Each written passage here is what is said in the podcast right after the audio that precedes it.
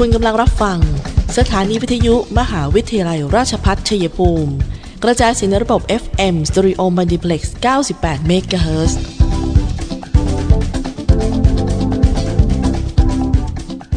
ที่นี่ สถานีวิทยุกระจายเสียงเพื่อการศึกษา มหาวิทยาลัยราชพัฒชัยภูมิส่งกระจายเสียงในระบบ FM Stereo Multiplex ความถี่ 98 MHz จากนี้ไป อเชิญท่านติดตามรับฟังรายการ คุยกันบ่ายสองโมงดำเนินรายการโดยธนทรชัยวงศ์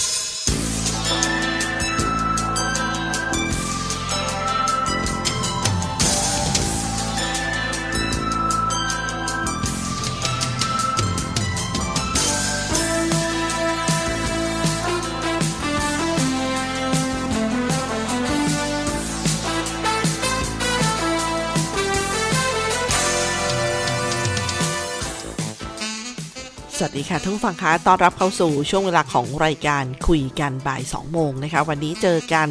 บ่ายวันพฤหัสบดีที่ 2 ธันวาคม พุทธศักราช 2564 ค่ะ แม้เดี๋ยวพุทธศักราชนี้ก็อีกหน่อยอีกไม่กี่วันเนี่ยเขาดาวนับถอยหลังไปเลยว่า เราจะได้ใช้ศักราชใหม่กันแล้วนะคะ มองไปก็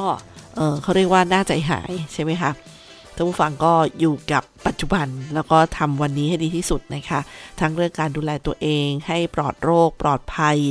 นะคะทั้งโควิดทั้งเมื่อวันเมื่อวานนี้1ธันวาคมก็เรื่องของ HIV โรคเอส คือทุกๆ โรคอะคะ่ะก็ขอให้ดูแลตัวเองให้ดีปลอดภัยกันทุกคนนะคะ ดิฉันตุกธนาธรค่ะทำหน้าที่ดำเนินรายการ รายงานตัวท่านผู้ฟังในชั่วโมงนี้ กับ FM 98 MHz สถานีวิทยุ มหาวิทยาลัยราชภัฏชัยภูมิค่ะ คุยกันบ่าย 2 โมงเจอกันทุกวันจันทร์ถึงศุกร์เวลานี้ 14นาฬิกาโดยประมาณถึง 15นาฬิกาแล้วก็ที่วิทยุออนไลน์ CPRU Radio หรือจะเข้าไปเยี่ยมชมที่หน้าแฟนเพจ Facebook CPRU Radio 98 MHz ก็เดี๋ยวมีประชาสัมพันธ์โดยเขาเรียกว่า QR code ให้ท่านฟังได้สแกนไปฟังกันนะคะ เรียกว่าย้อนหลังอยากจะฟังกี่รอบก็ได้ เหมือนอย่างพอดแคสต์บางทีที่บอกฟังกี่รอบก็ได้ก็คือข่าวสารนะคะในพื้นที่ในบ้านเราที่น่าติดตามค่ะ เพราะว่าก็พยายามสรุปเรื่องราวมาฝากกันที่นี่นะคะ แล้วก็ยังมีที่ YouTube ก็มีสามารถเซิร์ชกันได้เหมือนกันกับคุยกันบ่าย2โมงค่ะ มาต่อกันเรื่องนี้กันนะคะ พูดถึงในภาคอีสานเรา ก็ห่างจากชัยภูมิไปสักประมาณเวลาขับรถก็ร่วมๆเกือบ 3 ชั่วโมงกว่าๆนะคะ บางท่านบอกใช้ความเร็วก็ถึงเร็วกว่านั้น แต่เอาปลอดภัยไว้ก่อน ก็เป็นกรณีที่ทางท่านนายกรัฐมนตรีลงพื้นที่นะคะไปติดตามติดตามความคืบหน้าของการแปลงนโยบายของรัฐบาลไปสู่การปฏิบัติ ทุกๆมิติเลย ซึ่งปรากฏว่า เขาบอกไปเติมเต็มเป้าหมายการพัฒนาของจังหวัดอุดรธานี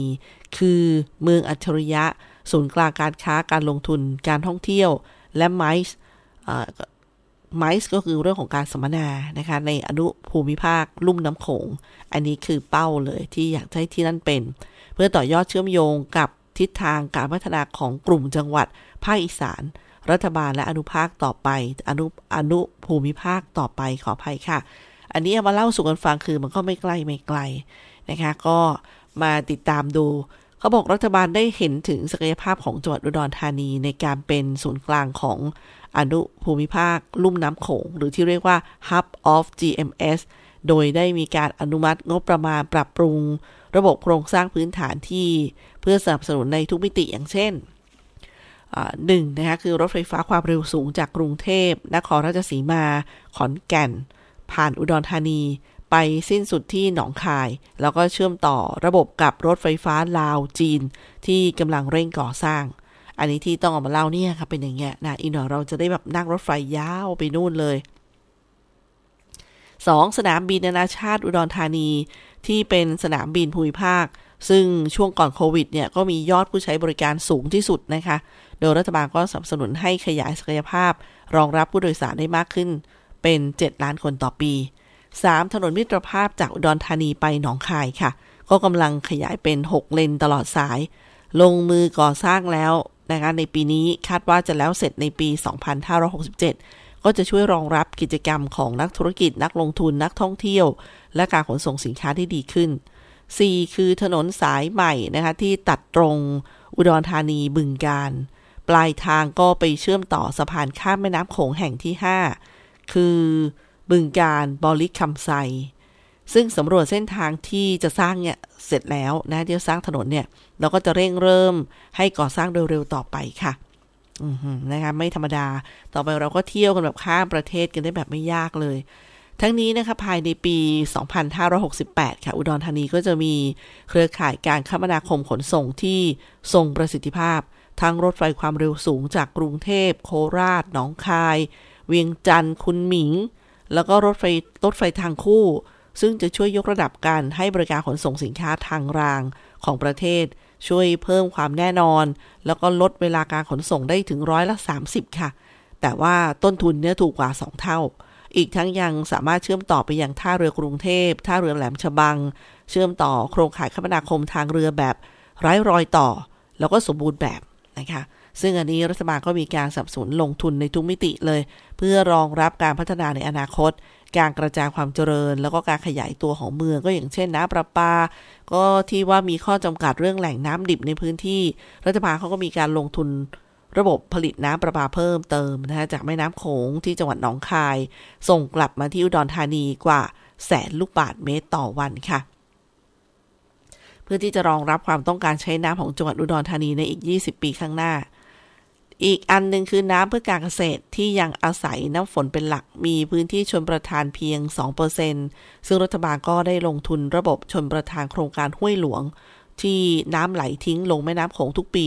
ด้วยการสร้างระบบสูบน้ำกลับจากปลายน้ำแล้วก็สร้างฝายเป็นช่วงๆ ตลอดลำห้วยหลวง ก็จะช่วยเพิ่มพื้นที่ชนประทานทั้งสองของจังหวัดอุดรธานีที่เป็นต้นน้ำแล้วก็จังหวัดหนองคายปลายน้ำได้อีกหลายแสนไร่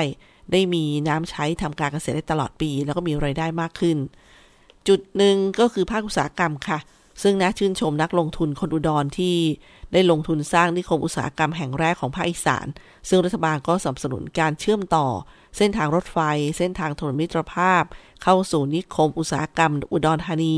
แล้วก็ออกสู่โลกภายนอก เพื่อให้การขนส่งสินค้าสะดวกมีประสิทธิภาพยิ่งขึ้น 4. นะคะจุดที่ 4 เป็นภาคการท่องเที่ยวของจังหวัดอุดรธานี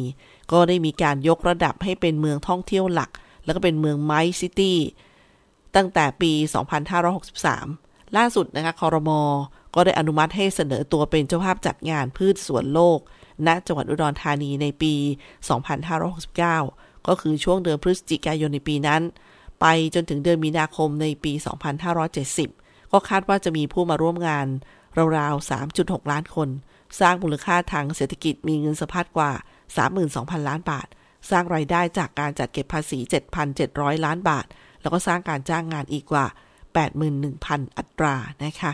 สำหรับแหล่งท่องเที่ยวสำคัญของจังหวัดอุดรธานี นั่นคือวังนาคิน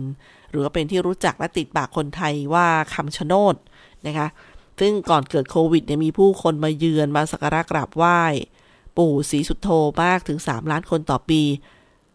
สร้างอาชีพ สร้างไรายได้ให้ลูกหลานที่นำสินค้ามาขายในพื้นที่ ซึ่งรัฐบาลก็ได้ส่งเสริมการท่องเที่ยวด้วยการปรับปรุงถนน และภูมิทัศน์โดยรอบ ขุดลอกหนองที่นี่ให้มีน้ำหล่อเลี้ยงตลอดปี รวมทั้งจัดระบบรองรับนักท่องเที่ยว ให้มีการจองล่วงหน้า มีการจัดกลุ่ม จัดจำนวนคนไม่ให้แออัดเกินไป ให้มีระยะห่าง ลดความเสี่ยงของการระบาดของเชื้อโควิด เป็นการท่องเที่ยวปลอดภัยปลอดโรค โดยท่านก็บอกว่า กลุ่ม YEC กลุ่มนักธุรกิจใหม่ของอุดรธานี ที่พัฒนาระบบการจองคิวผ่านแอปพลิเคชันด้วยนะคะ ก็เป็นการร่วมกันถือว่าก็ถือว่าเป็นเป็นความสำเร็จท่านผู้ฟังคะ ถึงแม้จะว่าไม่ใช่ชัยภูมิ แต่ว่ามันก็มีความต่อเนื่องคือในในกลุ่มของภาคอีสานนั่นเองค่ะ นอกจากนั้นเนี่ยที่นี่ยังเป็นดินแดนแห่งธรรมะของพระนักปฏิบัติ แหล่งกำเนิดเกจิอาจารย์ชื่อดัง รวมทั้งหลวงตามหาบัว วัดเกษรศิลคุณ วัดป่าบ้านตาด ที่สร้างคุณอุปการต่อชาติบ้านเมือง โดยจัดสร้างโครงการผ้าป่าช่วยชาติที่สามารถรวบรวมศรัทธาจากญาติโยม ส่งทองคำเข้าคลังหลวงได้มากกว่า 13 ตันนะในช่วงนั้น อีกทั้งฝากคำสอนไว้เราชาวไทยรักชาติ ศาสนา พระมหากษัตริย์ แล้วก็ร่วมกันเสียสละ เพื่อช่วยชาติในยามบ้านเมืองประสบปัญหาด้วย อันนี้ก็เป็นอีกหนึ่งที่เราก็ต้องบอกว่าร่วมยินดี เป็นอีกหนึ่งที่เราจะเป็นเขาเรียกว่ามองเห็นอนาคตในเรื่องของการสร้างงานสร้างไรายได้ เรื่องของการพัฒนาเมืองนะคะนี่ก็เป็นอีกหนึ่งภาพที่นำมาฝากกันกับช่วงเวลาของคุยกันบ่ายสองโมงค่ะเดี๋ยวช่วงนี้เราพักกันสักครู่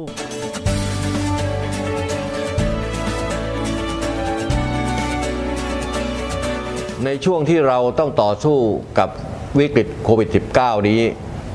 ผมขอฝากไปถึงพี่น้องประชาชน คนไทยทุกคน เมื่อวัคซีนมาถึงท่านแล้ว ร่วมมือกันไปฉีดวัคซีนกันนะครับ เพื่อตัวท่าน ครอบครัวท่าน คนที่ท่านรัก เพื่อสังคมและประเทศไทยของเรา และทุกคนจะได้กลับมามีชีวิตปกติโดยเร็ว ประเทศกลับมาเข้มแข็ง และเดินหน้าต่อไปนะครับ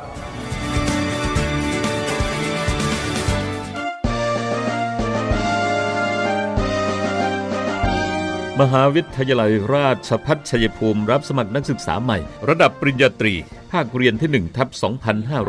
2565 รอบแฟ้มสะสมผลงาน portfolio จำนวนที่รับสมัคร คณะศิลปศาสตร์และวิทยาศาสตร์ สาขาวิชาวิทยาการคอมพิวเตอร์รับ 60 คน สาธารณสุขชุมชนรับ 60 คน ศิลปะและการออกแบบรับ 40 คนนวัตกรรมอาหารสร้างสรรค์และโภชนาการรับ 60 คน การจัดการสุขภาพผู้สูงอายุรับ 30 คน ณะพยาบาลศาสตร์รับ 25 คน คณะรัฐศาสตร์ รัฐประศาสนศาสตร์รับ 80 คน รัฐศาสตร์รับ 80 คน นิติศาสตร์รับ 50 คน สหวิทยาการเพื่อการพัฒนาท้องถิ่นรับ 50 คน คณะบริหารธุรกิจ สาขาวิชาการท่องเที่ยวและบริการรับ 30 คน วิชาเอกการจัดการรับ 40 คน วิชาเอกการเงินรับ 40 คน วิชาเอกธุรกิจดิจิทัลรับ 30 คน วิชาเอกการจัดการธุรกิจการค้าสมัยใหม่ รับ 20 คน คณะครุศาสตร์ สาขาวิชาการศึกษาปฐมวัย รับ 30 คน คณิตศาสตร์ รับ 30 คน คอมพิวเตอร์ศึกษารับ 30 คนพลศึกษารับ 30 คน ภาษาไทยรับ 30 คน ภาษาอังกฤษรับ 30 คน วิทยาศาสตร์ทั่วไปรับ 30 คน สังคมศึกษารับ 30 คน โครงการจัดตั้งคณะวิศวกรรมศาสตร์ สาขาวิชาวิศวกรรมเครื่องกลรับ 40 คน วิศวกรรมการก่อสร้างและระบบรางรับ 30 คน วิศวกรรมการผลิตและระบบอัตโนมัติรับ 30 คน รับสมัครครั้งที่ 1 1ถึง30 พฤศจิกายน 64 ประกาศรายชื่อผู้มีสิทธิสัมภาษณ์ 7 ธันวาคม 64 สอบสัมภาษณ์ 11 ธันวาคม 64ประกาศผลผู้ผ่านการสอบ 15 ธันวาคม 64 ยืนยันสิทธิ์ 7-8 กุมภาพันธ์ 65 ในระบบ TCAS สละสิทธิ์ 9 กุมภาพันธ์ 65 ในระบบ TCAS ประกาศผลผู้ผ่านการคัดเลือก 11 กุมภาพันธ์ 65 รายงานตัว 25 ธันวาคม 64 รับสมัครครั้งที่ 1 วันที่ 1 ถึง 30 พฤศจิกายน 2564 ครั้งที่ 2 1 ธันวาคม 2564 ถึง 19 มกราคม 2565 โทรศัพท์ 044 815 120 หรือที่เว็บไซต์ cpru.ac.th ยิ่งวันยิ่งราชพัฒชัยภูมิคุณเขาที่หอมล้อมดุดสั่งสอนให้เราอ่อนโยนประดูต้นตั้งตรงให้มันคงความรู้ความดีทุกฟังคะคุยกันบ่ายสองโมงวันนี้เขาไปถึงตรงนี้กันแล้วค่ะ เรื่องของการอยากจะให้มีภูมิคุ้มกันหมู่เกิดขึ้นเนี่ย ปรากฏว่ามีการโอ้โหลุ้นทองคำกันเลยทีเดียวนะคะ อันนี้ก็เป็น การลุ้นของชาวอำเภอหนองวรเวนะคะที่มีการประกาศบอกด่วนที่สุดนะคะฉีดวัคซีนป้องกันโรคโควิด -19 ลุ้นทองคำ5สลึงสำหรับพี่น้องชาวอำเภอหนองบัวระเวที่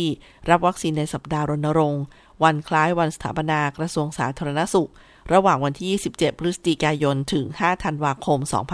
2564 ลุ้นทองคำหนึ่งสลึงจำนวน 5 รางวัลทันที เมื่อมีประชาชนฉีดวัคซีน 1,000 คนขึ้นไป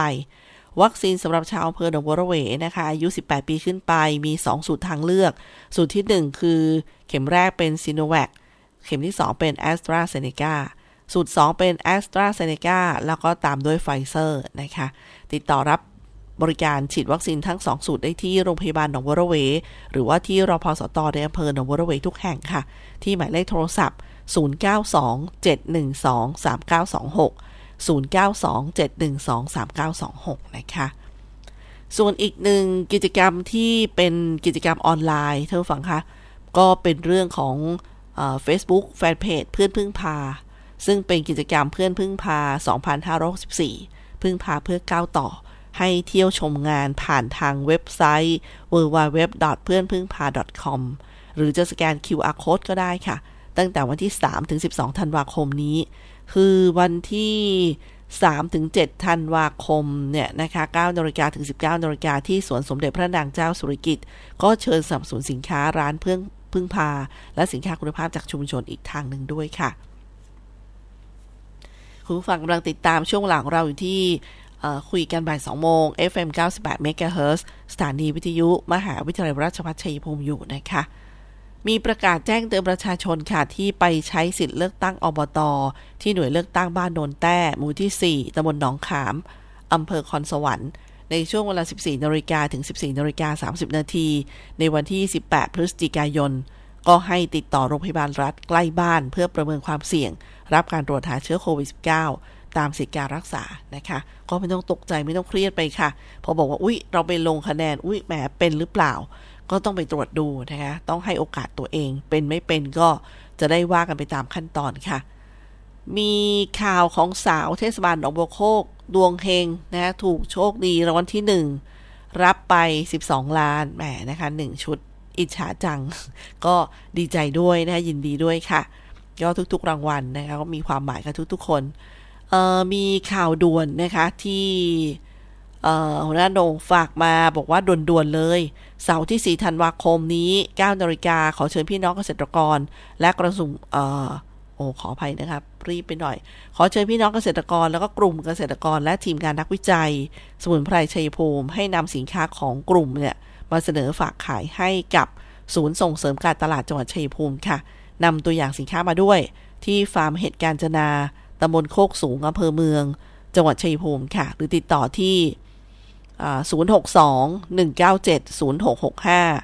062 197 0665 นะคะ อีกหนึ่งเรื่องราวที่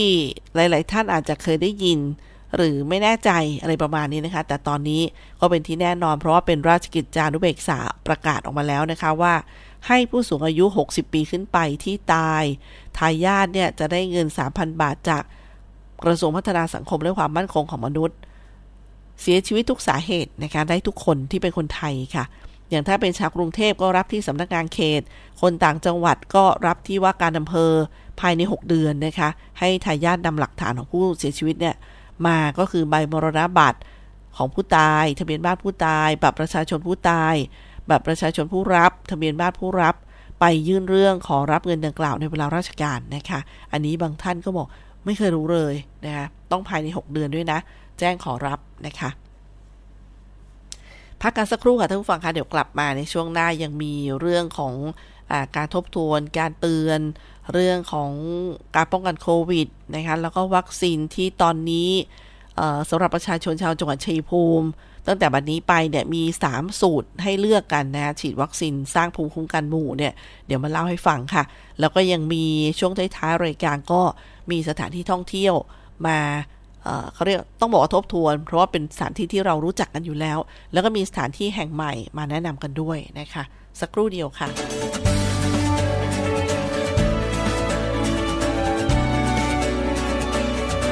ในช่วงที่เราต้องต่อสู้กับ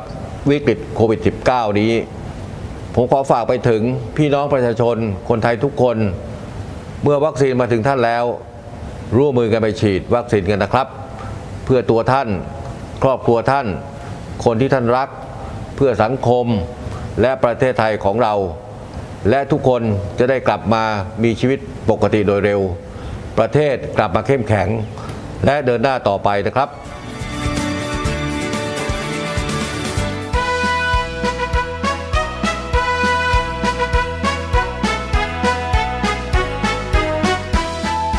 TCAS65 รอบ portfolio ครั้งที่ 2 มาแล้ว ครั้งแรก สมัครไม่ทันไม่เป็นไร เริ่มสมัครใหม่ วันที่ 1 ธันวาคมนี้ถึง 19 มกราคมปีหน้า แต่อย่าช้านะ เพราะครอบครัวบริหารธุรกิจราชภัฏชัยภูมิของเรารออยู่ หลักสูตรปริญญาตรี บริหารธุรกิจบัณฑิต วิชาเอกการจัดการ รหัส 0501 วิชาเอกธุรกิจดิจิทัล รหัส 0502 วิชาเอกการเงิน รหัส 0503 วิชาเอกการจัดการธุรกิจการค้าสมัยใหม่ รหัส 0504 และสาขาวิชาการท่องเที่ยวและบริการ รหัส 0505 ยืนยันการสมัครวันนี้รับฟรีกระเป๋าผ้า CPBS Big Bag สีชมพูสุดคูลมาสมัครกันเยอะๆนะครับ พี่ๆรออยู่ดวงชมพูชูช่ออ่อนหวานกลีบดอกงดงามรูปเด่นคล้ายดวงใจ บริหารธุรกิจ สามัคคีสดใส ประดับทินใด สร้างชัยภูมิพิรม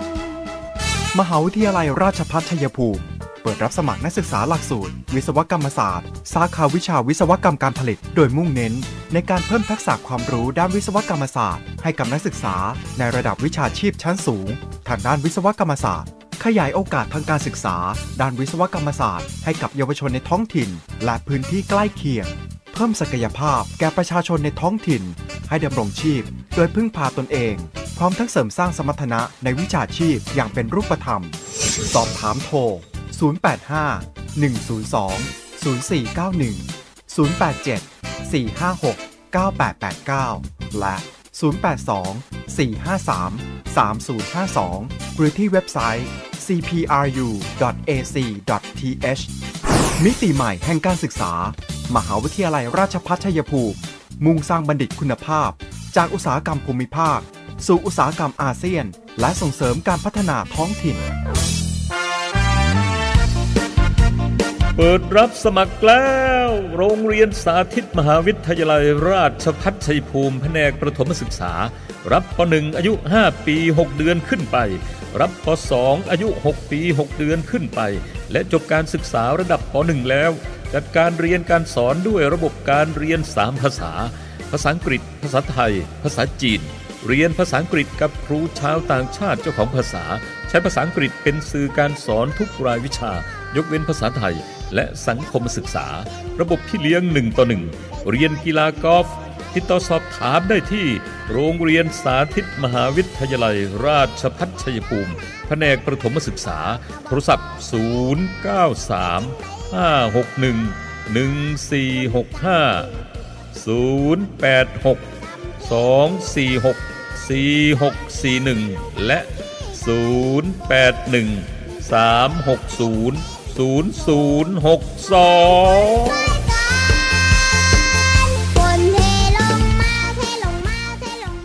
เจอกันในช่วงที่ 3 นะคะผู้ฟังกำลังอยู่กับช่วงเวลาของคุยกันบ่าย 2 โมงค่ะ ที่ FM 98 MHz สถานีวิทยุ มหาวิทยาลัยราชภัฏชัยภูมินะคะ นอกจากนั้นเนี่ยท่านผู้ฟังก็ยังติดตามได้ทางวิทยุออนไลน์ของเราด้วยนะคะ CPRU Radio นะคะแล้วก็ยังมีที่พอดแคสต์คุยกันบ่าย 2 โมงค่ะท่านผู้ฟังติดตามได้แล้วก็จันทร์ถึงศุกร์นะคะที่นี่สำหรับช่วงนี้ยังมีนะคะประเด็นของออวิธีการป้องกันการแพร่กระจายเชื้อนะคะอาจจะได้ยินเชื้อใหม่ ๆ โอไมครอนที่โอ้โหแต่หลายท่านก็เป็นห่วง ถ้าคุณฟังทำได้แบบตรงนี้นะคะ ที่กำลังจะพูดให้ฟังเนี่ย มันก็จะเป็นการป้องกันได้ด่านหนึ่งอออย่างเช่น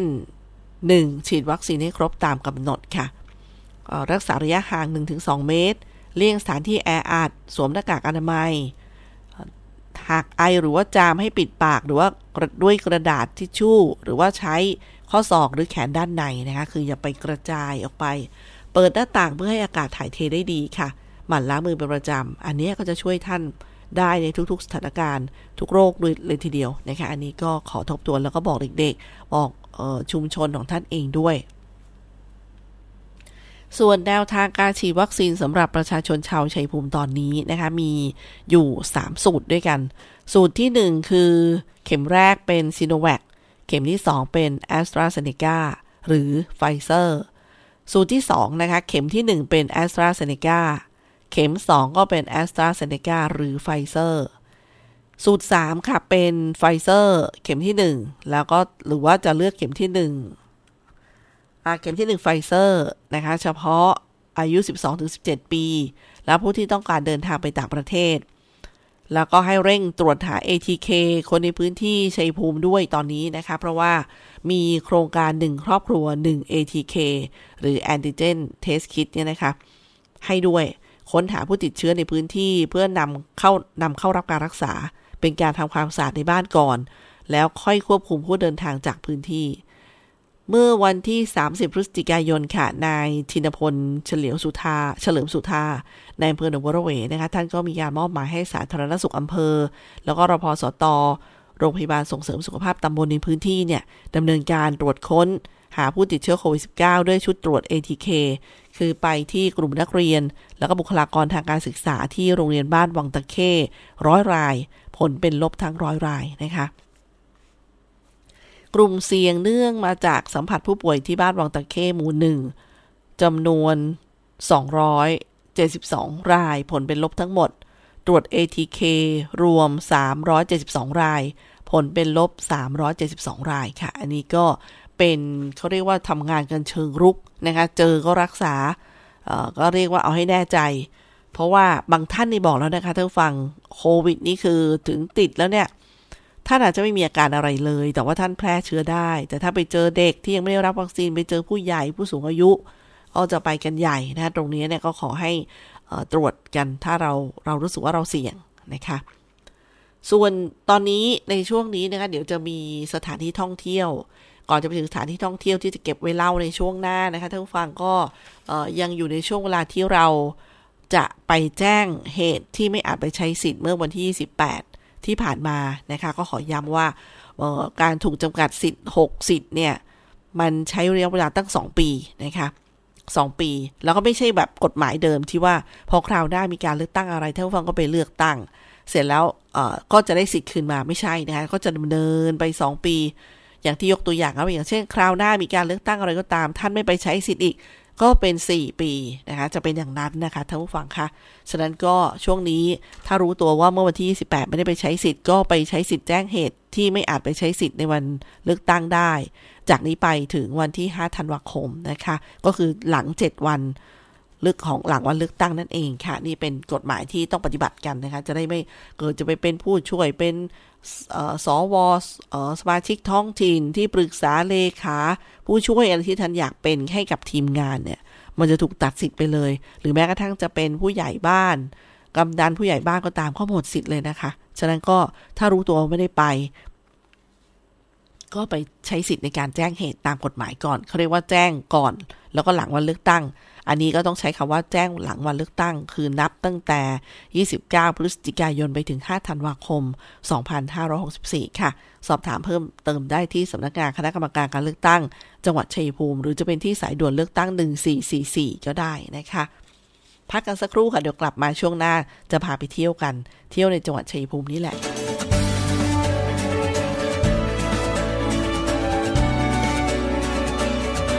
ในช่วงที่เราต้องต่อสู้กับวิกฤตโควิด -19 นี้ ผมขอฝากไปถึงพี่น้องประชาชนคนไทยทุกคน เมื่อวัคซีนมาถึงท่านแล้ว ร่วมมือกันไปฉีดวัคซีนกันนะครับ เพื่อตัวท่าน ครอบครัวท่าน คนที่ท่านรัก เพื่อสังคมและประเทศไทยของเรา และทุกคนจะได้กลับมามีชีวิตปกติโดยเร็ว ประเทศกลับมาเข้มแข็ง และเดินหน้าต่อไปนะครับ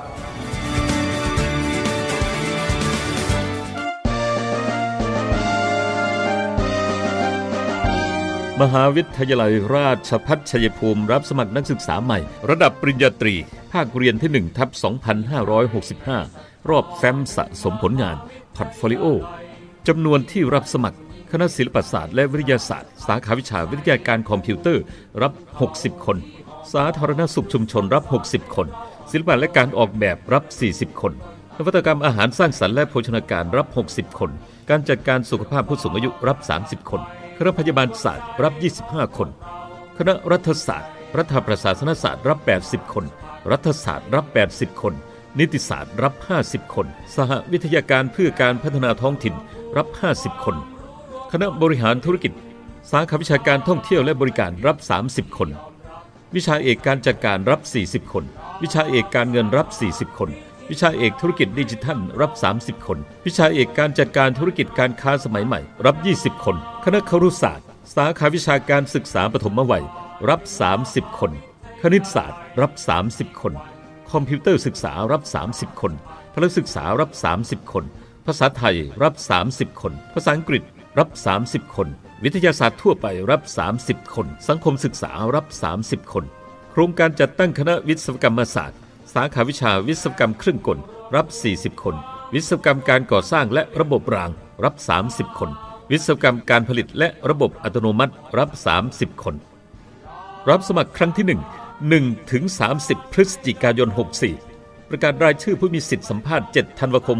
64 สอบสัมภาษณ์ 11 ธันวาคม 64 ประกาศผลผู้ผ่านการสอบ 15 ธันวาคม 64 ยืนยันสิทธิ์7-8กุมภาพันธ์ 65 ในระบบ TCAS สละสิทธิ์ 9 กุมภาพันธ์ 65 ในระบบ TCAS ประกาศผลผู้ผ่านการคัดเลือก 11 กุมภาพันธ์ 65 รายงานตัว 25 ธันวาคม 64 รับสมัครครั้งที่ 1 วันที่ 1 ถึง 30 พฤศจิกายน 2564 ครั้งที่ 2 1 ธันวาคม 2564 ถึง 19 มกราคม 2565 โทรศัพท์ 044 815 120 หรือที่เว็บไซต์ cpru.ac.th ยิ่งวันยิ่งเกรงไกร ชพัฒชัยภูมิคุณเขาที่หอมล้อมดุจสั่งสอนให้เราอ่อนโยน ประดูต้นตั้งตรงให้มันคงความรู้ความ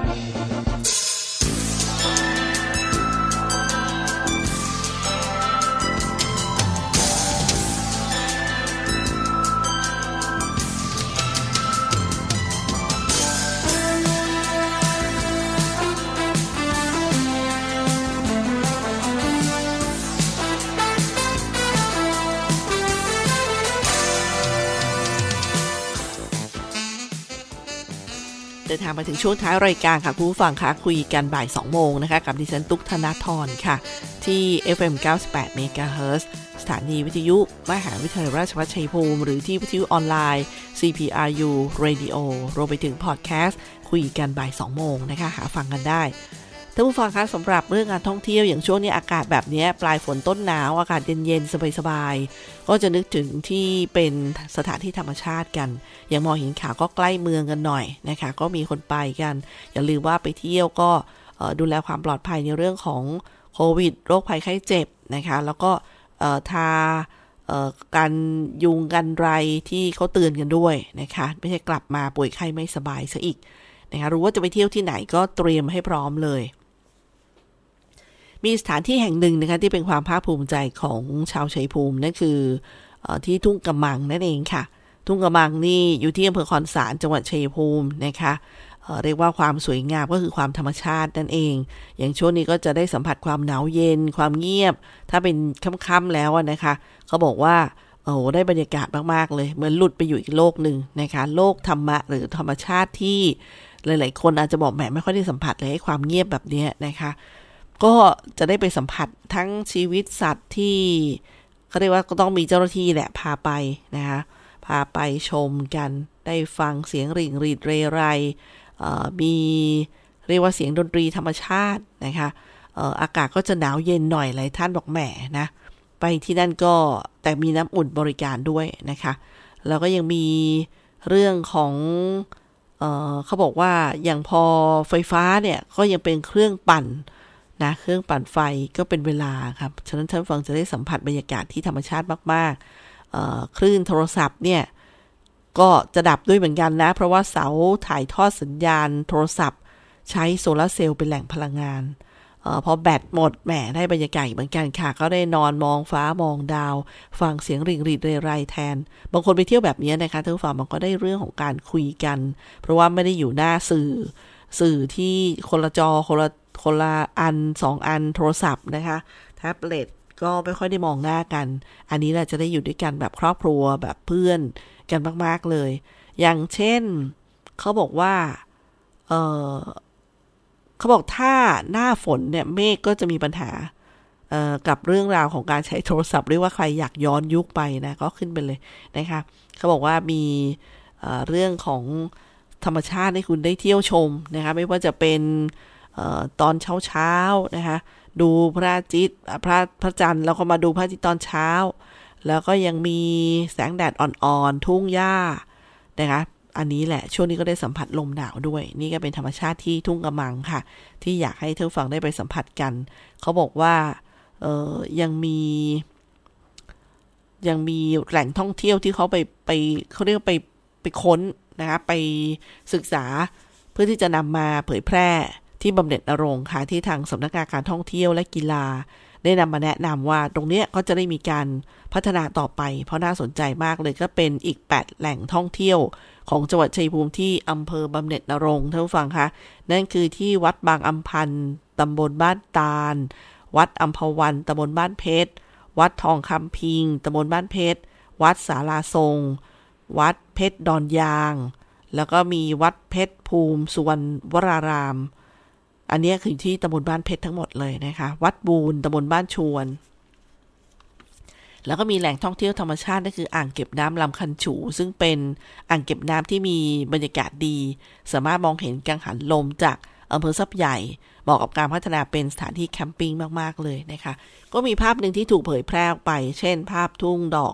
ดอกดาวเรือง ดอกปอเทือง แล้วก็ด้านหลังก็เป็นภูเขาเป็นทุ่งกังหันลม